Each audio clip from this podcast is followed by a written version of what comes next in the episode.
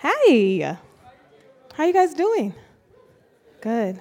Um, I'm going to ask the worship team to not go far. I don't know if they already went far, but if they did, maybe somebody could tell them not to go too far because um, I believe that God wants to continue to use you guys this morning. Um, I think that God is really specific with us this morning as well. So I'm excited to be up here. Um, you guys are going to have to give me some grace. I am seven and a half months pregnant, so I'm, I be out of breath sometimes. that walk up here, them two steps, Lord, help me. Thank you, thank you. That's so sweet. I appreciate that. Um, but I do believe that God is really specific with us this morning, and He wants to give us um, a word. And I believe that He wanted me to come and encourage you. Um, and so, thank you guys for having me. Um, I really enjoy being able to preach in places where people pray.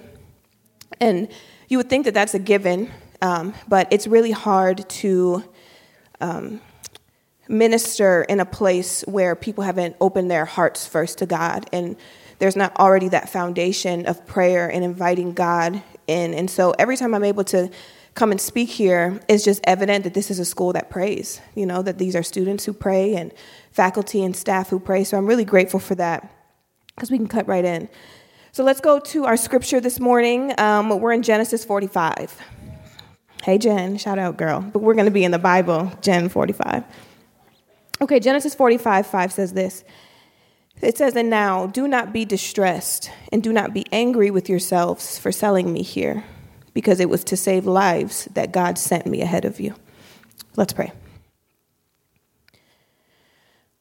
Oh, God, Thank you, Lord, that you are a God who is with us. God, we take a second to open our hearts to you. God, to wait to, for our hearts to be in a posture that can receive you. Holy Spirit, I ask that you would come and flood this place. Holy Spirit, I ask that your anointing would be so strong, God, that it would break bondage this morning. I ask that the anointing of the Holy Spirit would come in this room in the name of Jesus, that you would meet with us, that you would commune with us, that those places that feel untouched by you would come and be restored by the Master. So, Holy Spirit, we ask you to come. Holy Spirit, we ask that you would reign, that you would walk into the room and that you would govern this hour. We thank you, Father, and we love you in Jesus' name. Amen. I believe that God wants to encourage you guys this morning. There's some of you, and this may not be for everyone today, and that's okay, but there's some of you who are in a season of suffering.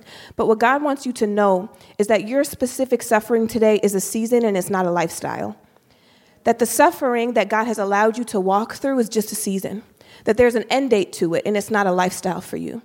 Sometimes we believe that this is just the hand that we've been dealt, that maybe God just gave me a bad hand and this is just something that's going to be my life. But God wants you to know today that it's not, it's a season. Your suffering is a season, it's not a lifestyle. And sometimes we have to go through this season because of what God wants to show us. I believe that He wants to give us abundant life. I truly believe that God wants us to prosper. I think He wants us to live in freedom and in joy and in peace and in health and in life and prosperity. But sometimes we have to go through a season of suffering. The thing is, when we go through a season of suffering, it can produce a certain level of humility in us that we're going to need for the journey. What humility really is, is it's really just being submitted to God. Sometimes we see humility as a way that we interact with other people. But what humility really is, is how we interact with God and our submission to Him and our cooperation to His plan. So when we're submitted to God and we have that humility, then it flows out to other people. So humility is a heart posture towards God, and that's something that we need. We need this humility, and suffering has a way of getting us to this humble place with God. Sometimes we also have to go through a season of suffering because of the perseverance that we get through it. So that when we're old and when we're maybe in our 70s or 80s and our 90s, we can still say, Blessed be the name of the Lord, and we're still in the house of God at that age because we've learned the art of perseverance because suffering produces perseverance. So we can still endure because of this suffering, it, it, gives us this grit, right? It gives us this little bit of edge so that when more hard seasons come, we still know how to persevere. And at the end of our life, we can truly say, Blessed be the name of the Lord because he carried me, because he walked with me, because he communed with me. Sometimes suffering has to develop something in your character. And character development is really important. And it's really important, too, specifically for ministry, because sometimes God will allow you to walk through suffering in silence, and He'll let you go through that dark place so that when you do step out into the light, you're not exposed. Sometimes we see that. We see people who are um, proclaiming God, but they haven't developed a level of maturity yet. So when that light comes and then people start to see them, also what they start to see is their sin exposed publicly. And then we start to see people who um, are breaking down different churches, and we say, Why? We thought they were a great man of God. We thought they were a great woman of God. Well, maybe they're on the way to that, but there's still something in their character that God has to get out. And suffering will allow you to get that thing. And it's the grace of God to allow you to develop in the darkness. So don't despise that place. Don't despise that place of darkness because God is using that. He's using that for His purpose. Also, sometimes we have to go through suffering so that we can see that it is God who sustains us. So that we can have this level of trust with the Master. So we can have this level of trust with our Savior. So that we can know that our foundation is solid, that our foundation is firm. We can say, Yep, the wind came. Yep, the storm came. Yep, I walked through that. But it is God who sustains me. It is God who kept me. It's God who anchored me right here. And even though the suffering was tough, and even though it was hard and I didn't understand it, now I know God, though. You can't tell me anything when it comes to my God because I know what He did for me. So the suffering is a season, but in that season, we develop so much character, so much dependence on God, so much perseverance. It is in that season. Sometimes you have to go through a season of suffering that is God ordained. So let's go back to our scripture. I want to read it again Genesis 45 5. It says, And now do not be distressed. Do not be angry with yourselves for selling me here, because it was to save lives that God sent me ahead of you. Now, this story is talking about Joseph. Many of us know the story of Joseph, but if you don't, he was called at a very young age. He was called to do great things, like many of you in this room. He was called at a young age, and the Lord showed him by giving him a dream. Let's read it. It comes from Genesis 37 5 through 8. And this is what it says Joseph had a dream, and when he told it to his brothers, they hated him all the more. He said to them, Listen to this dream I had. We were binding sheaves of grain out in the field when suddenly my sheaf rose and stood upright, while your sheaves gathered around mine and bowed down to it. His brother said to him, Do you intend to reign over us? Will you actually rule us? And they hated him all the more because of his dream and what he had said. So the vision for Joseph was even bigger than what he knew, right? If you're, if you're familiar with this story, you see that he had this dream that, that, that things were bowing down to him, that he would rule one day. But that dream was even bigger than what he knew. Some of you in this room, you have a vision, and that vision is so large. That vision is so big that other people can't understand it, but maybe you don't even understand it also. That vision that God has put on your heart is specific and it's unique. And it's not everybody, but there's some people in this room that God has given you something. And it doesn't make sense. It doesn't make sense to other people and it doesn't make sense to you. But know that the process that you will go through to get to that vision will be bigger than what you thought, bigger than what you knew, bigger than what you prepared for. It's not even your vision, it's God's, it's God's vision, and He's responsible for it. But I'm glad today that God is very responsible. He's more responsible than I am. Joseph had to go through a process, he had to go through a season of enduring. So, what happened was Joseph ended up being sold into slavery by his brothers. But when he got to Egypt, Potiphar, a leader in Egypt, noticed that the favor of God on his life. He noticed it right away, so he elevated him. Someone else noticed Joseph too, Potiphar's wife. She noticed something about him as well. Because when you're called by God, you have to be a little bit careful. Because people probably will notice the favor of God in your life, but it's what's in their heart that will come out and project itself onto you. So Potiphar, he was, he was more concerned with fame and wealth and status. So when he saw that Joseph was successful, that came out of his heart and he elevated him, right, to a place to where that could benefit him. What Potiphar's wife had in her heart was perversion. And what perversion really is is just a misuse of someone, a misuse of something. It's misuse and abuse. So what she saw is she saw something that was delightful to her and she wanted to use that gift for herself because that's what's inside of her. So we would do well to discern where people are at in their hearts when they identify our gift, when they see the vision. We would do well to take a second and step back and say, What's in their heart? Because out of the abundance of the heart, the mouth speaks. So God will show us and He'll give us clues. But when you have that vision that you're trying to protect and that calling from God, you'll see how other people respond to you and you'll be able to identify what's in your heart and use that wisdom to maneuver. His brothers had hate in their heart, and that showed up as well. So, through all this, through his brothers selling him into slavery, through him becoming elevated in Egypt, and then after that, when Potiphar's wife tried to make a pass at him and he denied her, he ended up in prison. I want to stop here. I don't want to blow past the fact that Joseph was in prison. Like sometimes we reread the scripture and we're like, okay, and then he was sent to prison for two years, and then da, da, da, and then the cupbearer, and then the baker. No, he was in prison. And some of you in this room, depending on where you're at, know that low point. Maybe not a, an actual prison, bless God, hopefully, but a spiritual and, and, and maybe sometimes a, a confinement that feels like it in your heart and in your soul. You, you know that low point. You know that pit. You know that, that confusion where you say, I thought God had a plan for me and I thought that we were on this trajectory, but all of a sudden I ended up here. I don't know how that happened. God told me that I would rule and that I was a leader, and God told me that these things would happen, but now I ended up here, and I don't know how I got there. It's a place that we often forget the journey that God has us on.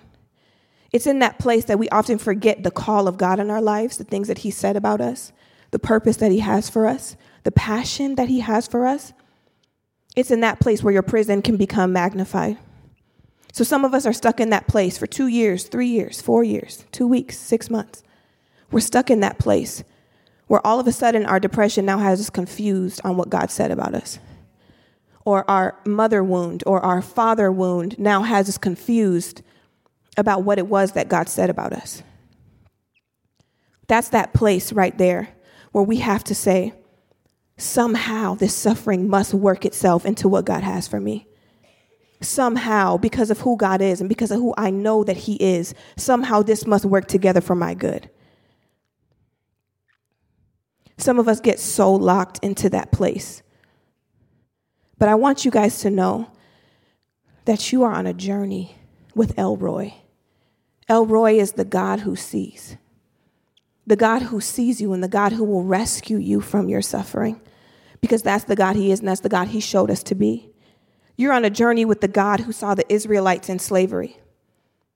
You're on a journey with the God who saw Hagar in the wilderness waiting for her and her child to die. You're on a journey with that God who saw her. You're on the journey with the God who saw Haman's, Haman's um, plan to kill the Jews. You're on the journey with the God who sees, the God who saw Daniel, the God who saw Shadrach, Meshach, and Abednego. You're with that God who saw them. You're with the God, and you're on a journey with God who saw Joseph in prison and cause the cupbearer to remember him and bring him out of that place. The God who saw the leper, the demon possessed, the sick, and the blind. And I want to stop there for a second. Do you realize what it means for God to see a blind person? The blind person could not see Jesus, but Jesus saw him. And sometimes our circumstances disallow us to see Jesus because we're so we're so blinded by whatever it is that God is so shaken up. We're blinded by those things. But even when you're blind, God still sees you because He is the God who sees. When you're so deep in the pit, God will come to you. After you've suffered for a little while, though, right? Because that's what Peter tells us. After you've suffered for a little while, He will rescue you. And He always has a plan for rescue. He always has a plan for rescue. Even before he allows you to walk into that suffering, he has a plan for rescue. God knows how much suffering is necessary for you. It's um I, I really love that they played that song Never Lost. At the beginning of my pregnancy, I was very sick, very, very sick. I had a really rare pregnancy condition that um, caused me to not be able to eat or drink water for months. And um, so I got really weak and couldn't walk for a while, could barely hold conversations. I was in a very, very dark place, um, physically and, and mentally and spiritually. Couldn't get out of bed for about 60 days. And um, it was that song that I played that I just I had to I, I, had to get it in my spirit. I couldn't even really pray or read my Bible if I'm being honest. I was just so disoriented and so sick and anytime I moved I felt like I would just vomit. Like it was just a bad situation. But I played that song just to remind my spirit that Jesus has broken the curse. That he's never lost a battle, that somehow this suffering is temporary and it has an end date. That it, I may be going through this now, this may be my current reality today. It might be scary. It might be scary for me and people around me. It might be scary for my baby. But I know that this suffering has an end date because I know who my God is. And we've walked through these things before, we've walked through suffering together before. So I know that God will deliver me from this also. I want to read this scripture one more time Genesis 45.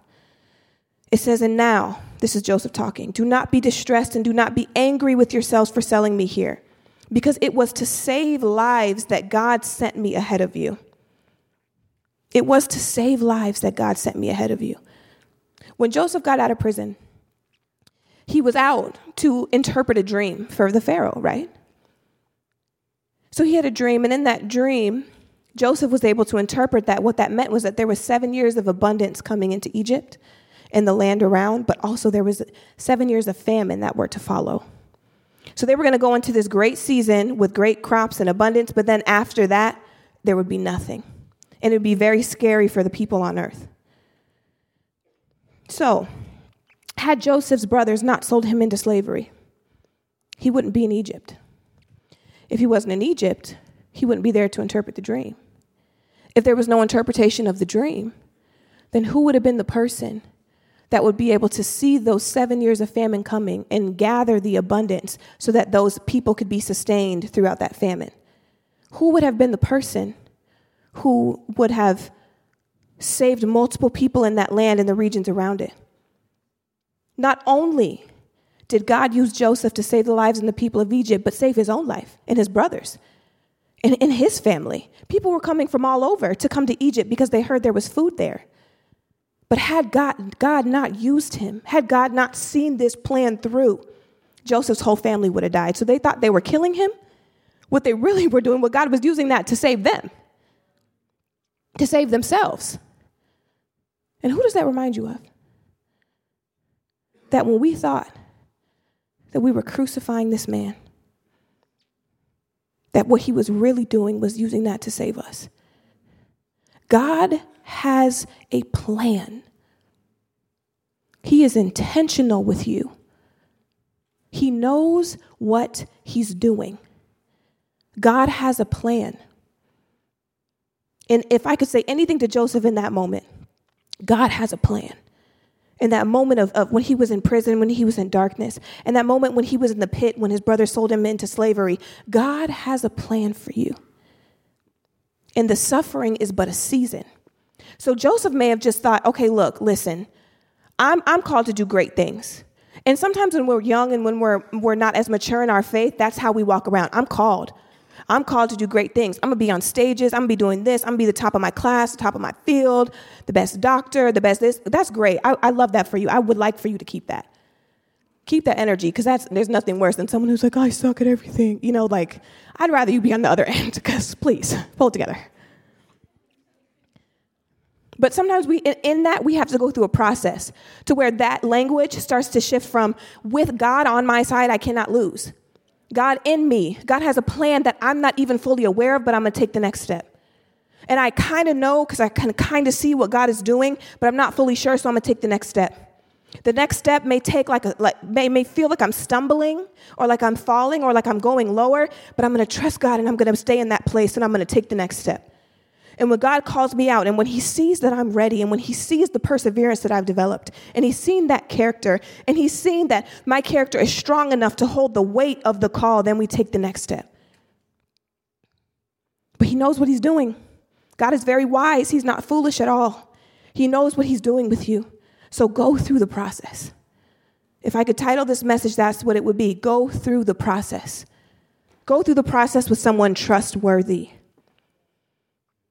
Your dream and your call and the vision is bigger than you.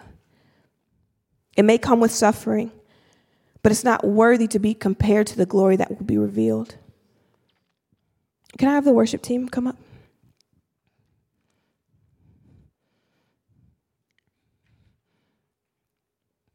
God permitted suffering is going to prepare you.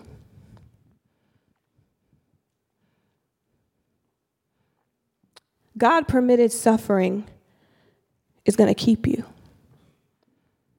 There's staying power in the suffering. God permitted suffering is going to protect you. How do we know this? Because Jesus showed us how to endure the ultimate suffering.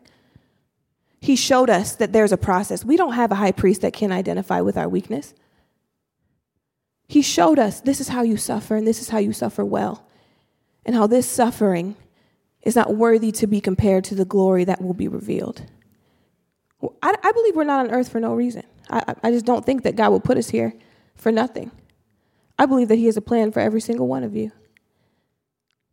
And I believe that He'll reveal that vision to you in time. And some of you, He already has. And for some of you, your lifestyle doesn't seem like it adds up to the vision that God has, but know that you're on a journey. Can we have some uh, keys, please? I remember um, when I was a youth pastor for six years, I had parents come up to me all the time. My kid is, oh, they're just in this, and my kid won't come out of their room, and they don't talk, and their head is always low, and you know, I don't know what they're doing on their phone, and and and this, and they got in trouble in school, and it's just always, you know, the distress. My kid is this, my kid is that, and not being a parent, the only thing I could tell them was that they're on a process, they're on a journey. And God sees them. Because I remember when I was the teenager who was in my room with the door closed, depressed and sick and scared and angry and mad and hurt and, and betrayed. But it was God who stepped into my room one day and he told me that if you don't withhold anything from me, if you don't withhold the pain, the pain of the breakup, the pain of, of, of the broken family, the pain and the confusion and the striving, if you don't withhold that from me, then I can come into that place and I can heal you.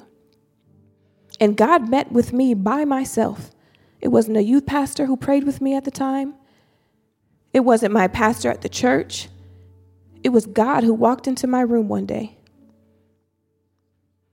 In his goodness and his, his grace for me, he revealed who he was. And he invited me to come on this process with him and come on this journey. And so you can know wherever you're at, if you're submitted to God, then you're going to be okay if your life is God's and if you follow Him,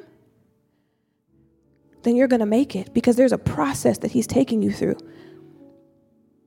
We get so wrapped up with our issues and with our sin and with the things that, like, um, like one of the students said today, feeling like you, this bondage has you, right? You feel like, but God can't use me because of this and I'm bound to this thing. And I don't understand how the Bible says, walk in the spirit and you won't gratify the desires of the flesh. I'm walking in the spirit, aren't I?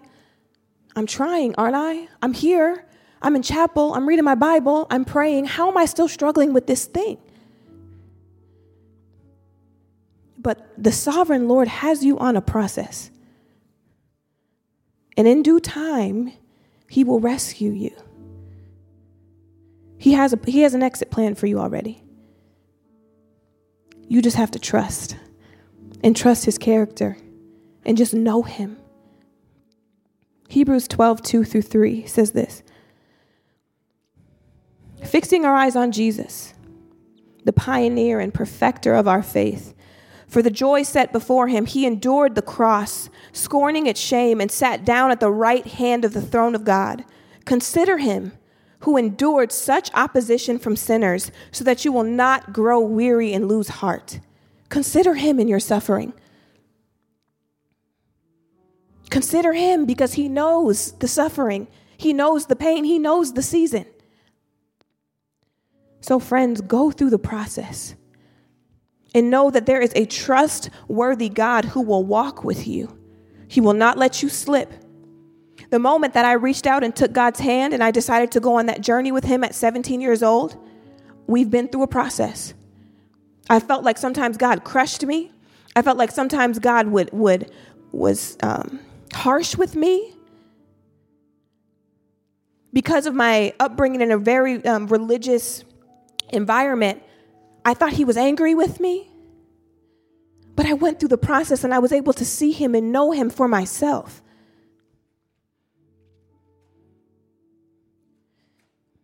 If you ever notice the process that olives go through or that um, grapes go through to make wine, you'll notice that one of the most important parts of that process is the moment that they're squeezed. They're squeezed, right, for everything that's in them. And with olives specifically, the more intense, the more intensely that they're squeezed, the purer that oil comes out. The more pure olive oil you get at the end. There's a difference between virgin oil and extra virgin olive oil, and it, the, the difference is the pressing process. So just know that when God is in that place where you feel like you're being squeezed for everything that you are, just know that that oil that's going to come out is so pure and that anointing that God will place on your life is so pure and it's so powerful that you may be able to walk into a room one day and all of a sudden chains break. And it's not you. It's because of what God has done through you, because you've seen that I have nothing to give. It's only God who can work through me now. God had br- broken the pride off of me. He's broken the fear off of me. He's broken the, the people pleasing, the fear of man. So, what now is there? There's the purest oil, there's the purest anointing. And that anointing is necessary because why else are we here? But to show the love of Jesus, but to show everyone who he is before we, we get taken home. What do I have to give that Christ can't give more through me. So go through the process because he's trustworthy. And that pressing and that squeezing may feel harsh, but then sometimes it may feel like a hug. God might hug you so tight. And that compassion is so rich and so deep that all the impurities are just flooded away. And every, anything that's left is the purest oil on the other side of this, on the other side of this suffering, you will say, Blessed be the name of the Lord. Blessed is the name of the Lord. So I want to close, but I want to give you guys time to respond. Can you sing that song again? Thank you. Um, I want her to sing um, "Never Lost." That was beautiful. You are so anointed. That was that was amazing. Um, but if you if you feel like you're in that place where you just need a touch from God, it's been hard, it's been tough, just stay for a few minutes and let, let the Lord speak to you. I want to also invite the, um, if there's anyone who's able to pray, any prayer team members, can you guys come up and be available? But I just want to give you guys space. If you're in that season of suffering and you say, God, I need to experience you today, I know you have a plan for me. But I need to experience you today. I need that comfort. I need that squeeze. I need that hug. The altars will be open for you. Let's take a second to pray. And while I pray, please feel free to come forward and get prayer. God, we honor you. We worship you, God. We praise you, Lord, for your goodness. God, for the students in here today who need a touch from you, who need that, that hug from you, Lord God, who need to see that the suffering will be worth it, God, I ask that you would just touch their hearts, Lord God, in only the way that you know, in only the way that you can. God, I ask that you would increase our faith today. God, that you would move in these students' lives in a way that only you can. God, that when you've taken them on this process, Lord God, they will be used in mighty ways to advance the kingdom of Christ and share the gospel of Jesus Christ. We thank you, Lord. If you're still here, I'm going to ask you to stand up and worship with us. And if you want prayer, please come forward.